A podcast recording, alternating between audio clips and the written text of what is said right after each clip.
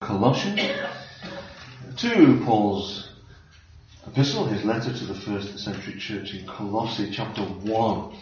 Sixth study, and we've only got to Colossians 1 verse 18. Sorry about that. Um, I don't think we're going to progress too much through these scriptures tonight, to be honest. There's so much content in each verse that uh, you can almost study the, the, the book word by word.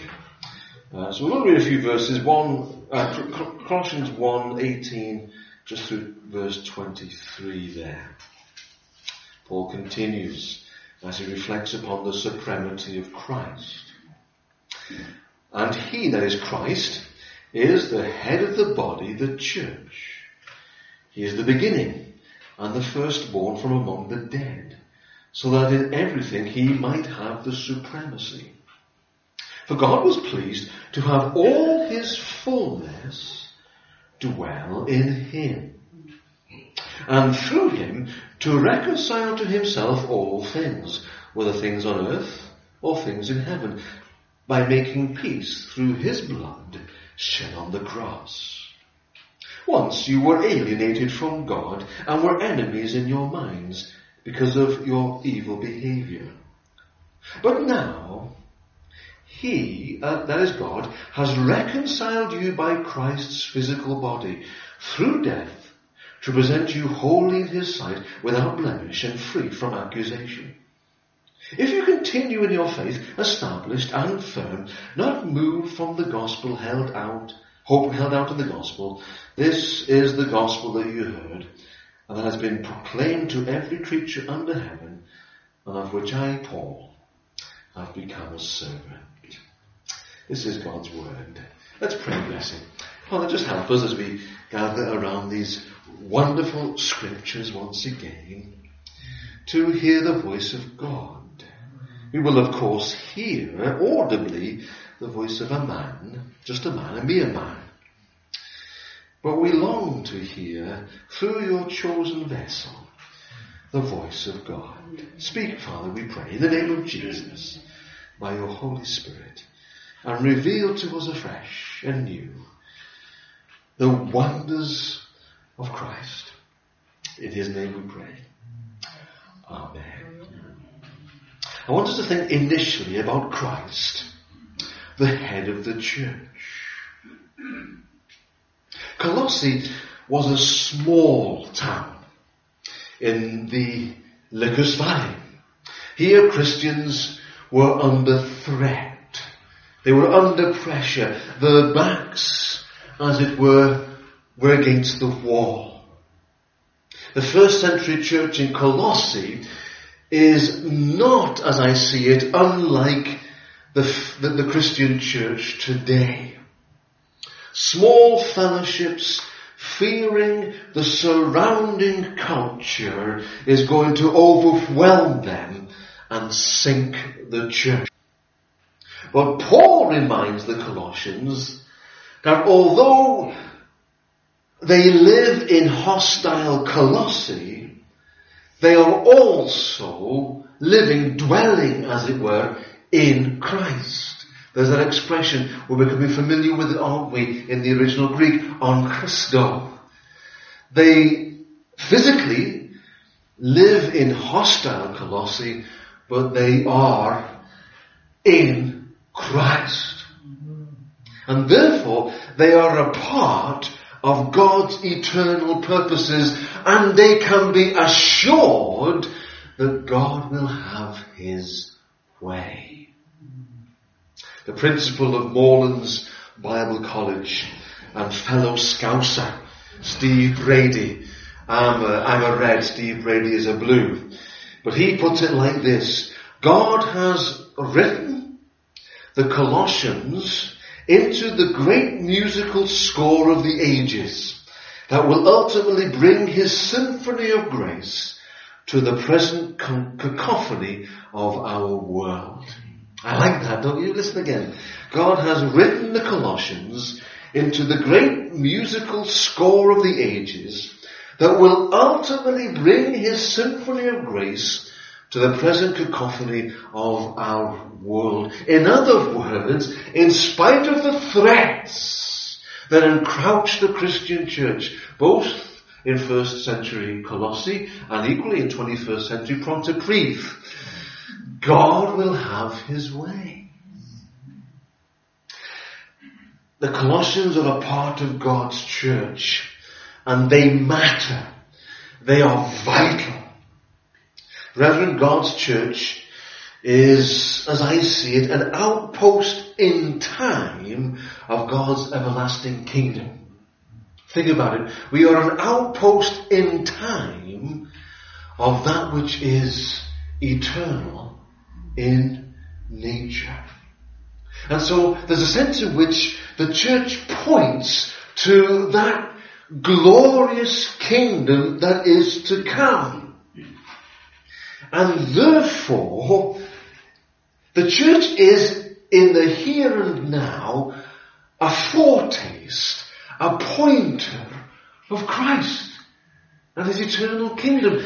Therefore, friends, we can be absolutely assured that in spite of the threats, the church is safe. The church is secure. God will have his way. And so this little church in Colossae, bruised and battered, fearful, fretful, isolated, perhaps they felt. But Paul says, brethren, you're the church of Christ. You're an outpost in time of the blessed promise concerning eternity. Fret not, nor fear. God will have his way. And Paul reassures them further in verse 18. He makes a telling statement of fact. He says here, He, that is Jesus Christ, is the head of the body, the church. He's the head of the body of the church. My friends, if Christ is the head, how safe is the church as the body? Super safe. As safe as, as any being, living, vibrant being can be. Because Christ is the head. Some of you might be familiar with what has become known as the Peter Principle. No?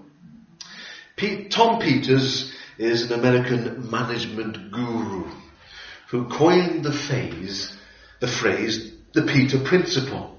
In essence, the principle states that people keep getting promoted until they reach the level of their incompetence.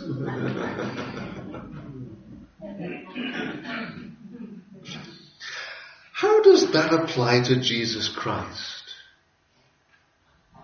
Is Jesus up to the job as the head of the church? Is Jesus up to the job of running his church? Is Jesus big enough for such a challenge? Or has he, and I say this very guardedly, I say it trembling, has he been promoted to the level of his incompetence as head of the church? Well, of course not. Of course not. That's why tonight I am that Doug Atherton is not the head of Coedpenmaen Community Church. because if I were, it would be disaster, darling. And I'm thrilled, as gifted as they are, that the diaconate are not the heads of Coedpenmaen Community Church. Because if it were, it would be disaster, darling. No, my friends, tonight I am thrilled that Jesus is the head of Coed Pen Community Church. Jesus is the head of his church, universal, because he is qualified to fulfill his purposes for his very own body. Isn't that reassuring? He is qualified. He will see us through. Let me put it this way. The one who runs the church runs the church alongside running the universe. For goodness sake. Now you would think that compared to sustaining billions of planets in who knows how many universes beyond our own, Compared to that, overseeing the church, the millions of people in the church cannot be so arduous a challenge, can it? It kind of puts it into perspective, doesn't it? he, he pulls the stars out one by one, does he not? If he, if he can, if he can tackle that challenge on the chin, so to speak, then his church, it's almost like a piece of cake, isn't it? Why, brethren, do we fret so, therefore? When the world encroaches, when the enemy seems to set in, and get his foot in the door. Why do we fret so when we feel as though situations and circumstances are, are out of our control? They might be out of our control. Bless God that they are. Because they are in the control of the Lord Jesus Christ, who is the head of the church. I'll be honest with you, this is something of a challenge for those of us who like to believe that we are in charge of, of the church that we serve. Now of course, God raises up leaders. But those leaders are not indispensable. If they feel they are, then they have a theological problem. Let's be honest, there are many, inverted commas, Christian leaders who have theological problems these days who think that they have become indispensable to the churches they serve. If Christians begin to feel indispensable to the church they serve, there's a sense in which they have stopped believing in the Trinity and have embraced a doctrine that I call quadrinitary, to coin a phrase. They see themselves, as it were, as co-equal to the Godhead. But Paul tells us here that Christ is both the cause and the source of the church's life. And I'm so thrilled that he is. As the church, the body of Christ, stays connected to the head, she draws from him, that is Christ, all she needs to tough it out in difficult situations. Is not that right? The church has one foundation. The hymn writer put it beautifully, didn't he? The church's one foundation is Jesus Christ her Lord. The church has one head, one supreme governor, and he is the one who runs the universe. Is there anyone else out there competent to be the church's head and sustainer? Absolutely not. If anybody claims to be so, then be assured, my friends, only omnipotence need apply, and that leaves me out. Isn't it wonderful to know Jesus Amen. is the head of the church. How reassuring that is. Paul continues his Christological discourse by declaring in verse 19, God was pleased to have all his fullness, that's the fullness of the Godhead, all his fullness dwell in him. In Christ. Isn't that something? So Christ, the head of the church, God was pleased to have all his fullness dwell in Christ. Now, essentially, this is the, the Christmas story, isn't it? That we've not long since celebrated. This is as, uh, as certain scholars put it, the scandal of particularity for Christianity. No other religion claims this. And so it's the scandal of particularity for Christianity within a political, uh, politically correct environment. Christians, you see, you and I, we insist that this is one solitary, unique life. We truly meet our Creator God, Jesus Emmanuel, God with us. We believe that the Almighty, infinite, personal God stepped into this little speck of interstellar dust, our Earth, in an obscure galaxy to redeem us in Christ. Isn't it mind-boggling? Charles Wesley captures the wonder of this spectacularly in his wonderful hymn. Let earth and heaven combine. Angels and men agree to praise in songs divine the incarnate deity, our God, contracted to a span, incomprehensibly made man. Christ, says Paul, the head of the church, this very same one, God, was pleased to have all the fullness of the deity dwell in him. How wonderful. So in spite of the claims of many these days who say that Jesus Christ could not be very man and very God, they are wrong. Christ, the fullness of God. And the apostle Paul continues his Christological discourse by speaking about Christ, the firstborn from the dead. Here's that expression again, isn't it? Firstborn. If verse 19 reminds us of the Christmas story, then verses 18, 20 and 22 remind us of the Easter story.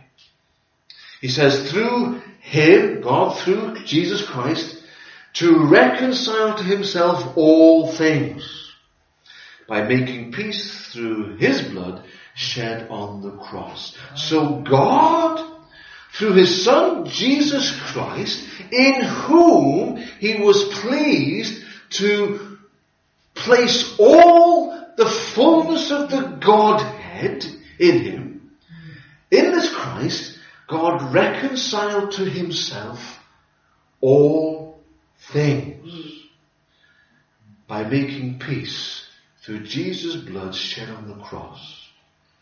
What does blood symbolize? What does it communicate in scripture?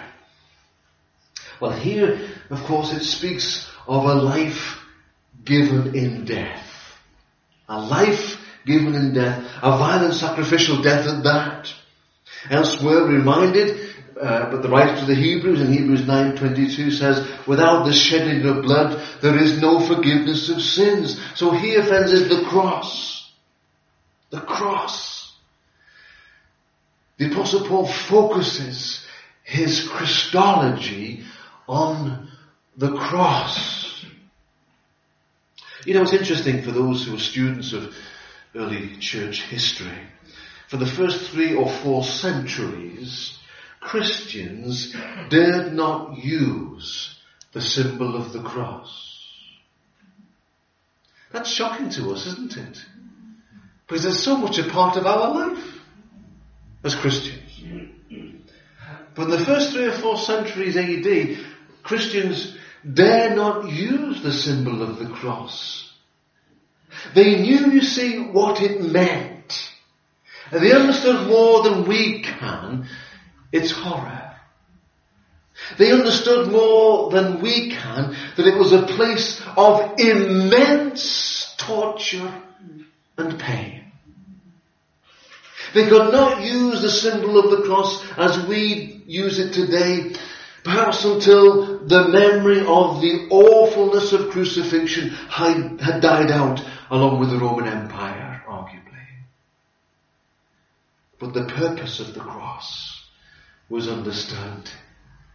In and through the cross, Jesus fully God yet fully man, in whom all the fullness of the Godhead dwelt, laid down his life to become the firstborn from the dead. Cecil Frances Alexander put it beautifully. He died that we might be forgiven. He died to make us good. That we might go at last to heaven saved by His precious blood. There was no other good enough to pay the price of sin. He only could unlock the gate of heaven and let us in. Friends, how desperate, how terrible our sin must be if there was no other solution than the eternal Son of God, within whom the fullness of the Godhead dwelt, had to die on a Roman gallows, the death, remember, of the accursed, to bear our sin away. Because Jesus is the firstborn from among the dead, literally from the Greek, verse 18, firstborn from out of the dead. I suppose that's probably more correct. He's the firstborn from out of the dead. Ah, here we have resurrection. We've looked at the Christmas story. We've looked at the Easter story. Now we're focusing on, on the story of resurrection. You see, Christians, we don't believe that Jesus just came back from the dead as a kind of ghost-like figure. We don't believe that, that Jesus simply reappeared for a while, uh, enjoying a kind of resuscitation uh, like existence, like Lazarus of John chapter 11. Uh, equal, uh, granted, true enough, Lazarus died and was raised again. However, the problem with Lazarus, like the problem with the, the widow of Nain's son, like the problem of Jairus' daughter, they had to, to, to, to die again. And they did die again. But Jesus, you see, he was the first born from among the dead. In other words, he was the, the firstborn who didn't have to die again. He died, was resurrected, the firstborn from, from among the dead. He didn't have to die again.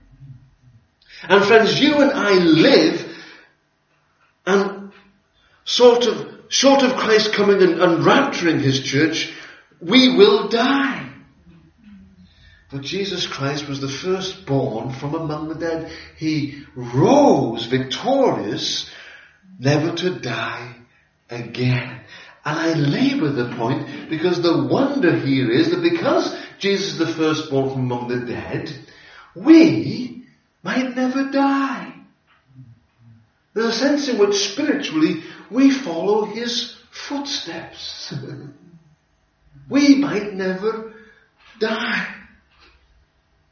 It says in Romans 6 verse 9, for we know that Jesus, that Christ was raised from the dead and he cannot die again. Death no longer has mastery over him. Do we know of anybody else like this? Any great philosopher, any politician or economist or educator or religious leader who has died never to die again? Well, of course not. Once again, we speak about the uniqueness of the Christian faith. We speak again of the scandal of particularity for Christianity. Nobody else claims this. But we do. Because it's the truth. Jesus alone is the firstborn. He is the preeminent from among the dead. And this is the great news, friends. Because Jesus is the firstborn from among the dead, the first to rise from the dead in endless life, thank God he isn't the last. He's simply a forerunner for many others. And if we are in Christ tonight, we number amongst the many others. We friends, yes, you and I, we are going to be raised in power also. He the living Christ, because he is the firstborn from among the dead, because he rose never to die again, we in Christ will follow in his footsteps, so to speak. Yes, this outward body might waste away and eventually die, but that matters not. The inward body is constantly being renewed day by day, and ultimately, what really matters is that we'll spend eternity with him. Hallelujah. He's the firstborn from among the, bed, the dead. So the Doug Atherton, Doug Atherton. Who you say? Who's he? Well, exactly. A young whipper, well not so young these days, whippersnapper from Liverpool. Who is he? He might follow in the footsteps of Christ. Wow. I follow in his footsteps. He has gone before me, never to die, that Doug Atherton might never die. No wonder the Apostle Paul wrote that uh, He is the resurrection of life. Christ said, I'm resurrection life. He who believes in me will live even though he dies. And whoever lives and believes in me, says Christ, will never die. Wow. And, time is it now? Christ, he, he continues this, this, isn't it mind boggling? You think you know Christ, don't you, sometimes? And um, it's good to be reminded of such deep thoughts. It's good to have to grapple, isn't it, with, with the meat of the word. Understand who Jesus is a little more. Because the more we understand him, the, more we marvel at the salvific work of grace. The more we, we revel in the work of Christ in our lives. Isn't it something? He says Christ is the reconciler. So not only is, is Christ the, the head of the church, not only is Christ the fullness of the Godhead, not only is Christ the firstborn from the, among the dead, He is the reconciler. Verse 20, through Him, through Christ, God to, to, to reconcile to Himself all things. Now here's a doctrine, isn't it? Here's a teaching. We're only going to scratch the surface of this tonight, brethren. Let's just scratch it just a little to reconcile to himself all things. Notice here, Paul doesn't say all men. He doesn't say all people. In the Greek, the tense is neuter. The thing about Greek, it has masculine feminine and neuter. Very clearly distinctive. Here it's neuter. He's saying all things. God is to reconcile to himself all things, whether things on earth or things in heaven, by making peace through Jesus' blood shed on the cross. Let me give you a history lesson. One of the early church fathers, Origen, believed in what is called universalism. That there would come a time when Christ would literally turn back the clock on sin and do so in such a way that not only would everybody be saved, but even the devil himself will be redeemed. Sharp intake of breath. Be careful, friends, because such doctrine is infiltrating even evangelical Christianity these days. Because we find it unpalatable to suggest that anyone might be condemned to an eternal literal hell. And so we have infiltrating down the ranks uh, theories, hypotheses of, of annihilationism perhaps. That God is such a God of love that he would not condemn a, a single soul, never mind multiple souls, to eternal condemnation. And so there'll come a point in that judgment where he'll draw a line and they'll cease to exist. That's of course contrary to scripture that says all souls live eternally. We are created in the image of God. Physically, of course not. But in our soul selves, we, we are created in the image of God. We will exist forever. And equally, that this, this doctrine of, of, of, eternal condemnation is so unpalatable that, that even within so-called evangelical confines, people are, are embracing now this universalistic thought. Jesus Christ died for all. Whether or not they place their hope and faith and trust in Him. This is nothing new. Origen started this theology. Be careful. Paul writes God in Christ reconciles to himself all things, not all people. This brand of universalism has been a minority belief, I grant you that, but I believe it's, it's, it's increasingly on the rise. I sit in funerals and listen to, I listen to Christian ministers basically put everybody in heaven. And I sat there thinking, has he got the right to do that? Certainly not. But you see, it's on the increase. We've got to be very careful what we, what we accept. You see, it's significant. The Bible does not teach, though some wish it had, that regardless of repentance and faith in Christ, at the end of time, everybody from St. Francis of Assisi through to Adolf Hitler, everybody, whether they want to or not, will be saved. But what does it mean for God in Christ to reconcile all things to himself? What does that mean? Well, I believe it teaches that the death of Christ atones for the sins of people and puts us right with God if, if of course, that soul embraces what is the gift offered from above. Because God so loved the world that he gave his only begotten Son. Hallelujah. Jesus died to atone the world unto himself. But whosoever believeth on him shall not perish.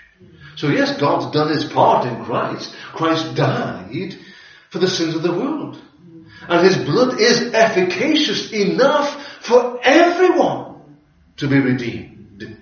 But not everyone will be redeemed, because not everyone will believe upon him. Sadly. I wish it were different. I genuinely wish it were different. But it is what it is. And we have to be careful. But reconcile unto himself all things. If you want to, if you want to spend some time meditating, then go to Romans and read Romans 8, 19 through 21. Uh, Phillips's translation puts it well. It says, the whole creation is on tiptoe. I like that.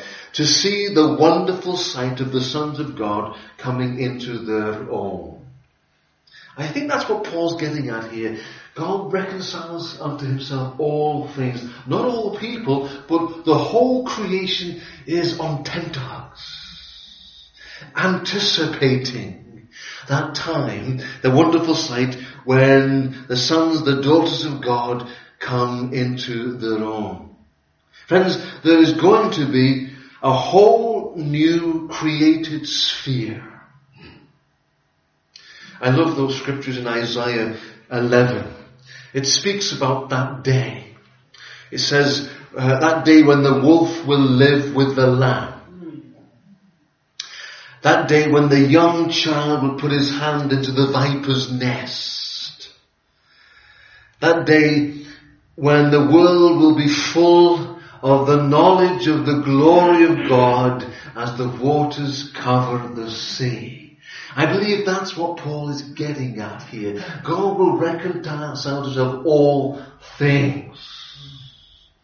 He will make good, if you like, his created order. And the world as we know it, understand it, will be reconciled, uh, some scholars suggest, to, to a, a pre-fallen state. What was the world like pre-fall? Well, it was paradise. What was paradise like? Well, we don't know. We haven't been there yet. I've heard people go on holiday to, to, to Bali, for instance, and say, oh, it was paradise. I'm sure it was nice. It wasn't paradise. I've heard people come back from Hawaii and say, oh, it was like paradise. I look at them and say, I'm sure it was nice, but it wasn't paradise. I used to be a poet and I didn't know it. because paradise is a pre-fallen state. It is what Adam and Eve enjoyed in the garden before that fateful occasion when they disobeyed the word of God. Do we know what it's like? No, we don't. but we will know. I believe we will know. Because the world will be restored. To a, a pre-fallen state. Hallelujah. Because God will reconcile to himself all things. Hallelujah. Isn't that something? Isn't that wonderful? Isn't that something to look forward to? All things. Hallelujah. And uh, my friends, it's going to be a glorious occasion. I know some brethren find it difficult to reconcile the idea of a heaven, inverted commas, on earth. But that's what we're talking about here, isn't it? Because what is heaven after all? What is heaven? It's the presence of God. And, and I believe in, in the literal millennial reign of Christ on earth. I've searched the scriptures for years and years and years and years. I, I cannot discern anything else but when Christ comes with his church in glory, of course subsequent to the rapture of the Christian church, we'll be raptured. And that'll kick in, of course, a, a, a time of, of tribulation. Uh, the tribulation is, is a means to an end. God's fulfilling his purposes for those who remain. Difficult though it'll be, a seven year tribulation. I believe that to be a literal period of seven years. Split into two halves. Three and a half years uh, when God will deal with his people, the Jews. Time of Jacob's trial. And three and a half years subsequent to that, of course. But it's, it's all a means to an end. That, that, that, that Christ will eventually come in glory with his church. Come, come where? He'll come to the earth. Why will he come? Why will he come? Why would he want to come here? Because God, in Christ, has reconciled all things to himself. It'll be not, not the world as we know it, it'll be a, a, a beautiful pre, pre-fallen state. And so shall we reign Hallelujah. with Christ Hallelujah. in glory. Of course, that will preempt the, the new heaven and the new earth. if you read on, but, but, my friends, that's what Paul's getting at here. He's actually speaking, I think, in this Christological discourse, eschatologically. And that's the wonder of Christology. You cannot, you cannot think about Christology, the teaching, the doctrine of Christ, without thinking eschatologically. Can you? You cannot. Because Christ saved us he saved us from sin, not for what we have now, but for what is to come. It disturbs me. Too many Christians are kind of content with what they have now. Ooh. What's that all about? What's that all about? And so we get far too melancholic when we, we think about what is to come. I know that when we mourn the loss of a, of a loved one in Christ, it's a sad occasion because we miss them. But we don't mourn them as those who have no hope. That one that has now left the scene of time is in a state of glory that they wouldn't swap this for because they're in the immediate presence of Christ. To be away from the bodies, to be at home with the Lord. That's what scripture says. I, I, I, get confused when Christians get far too melancholic at the loss of a, of a brother and sister in Christ. Because was Christ saved us, not for this, but for what is to come. In the meantime, it grants grace. And boy, oh boy, do we need it. We need His grace. His grace is sufficient for us. But He saved us for what is to come. He gives us grace for what is to come. We have to go through many trials, says Paul, to enter the kingdom of God. Trials for what reason? For what is to come. Of course. That's what it's all about, brethren. For what is to come. And so praise God that Christ is the reconciler. God reconciling to himself all things. It speaks eschatologically about what is to come. Hallelujah. I tell you, it's the best. It's the best. Oh, far too many Christians are far too comfortable in the world as we know it.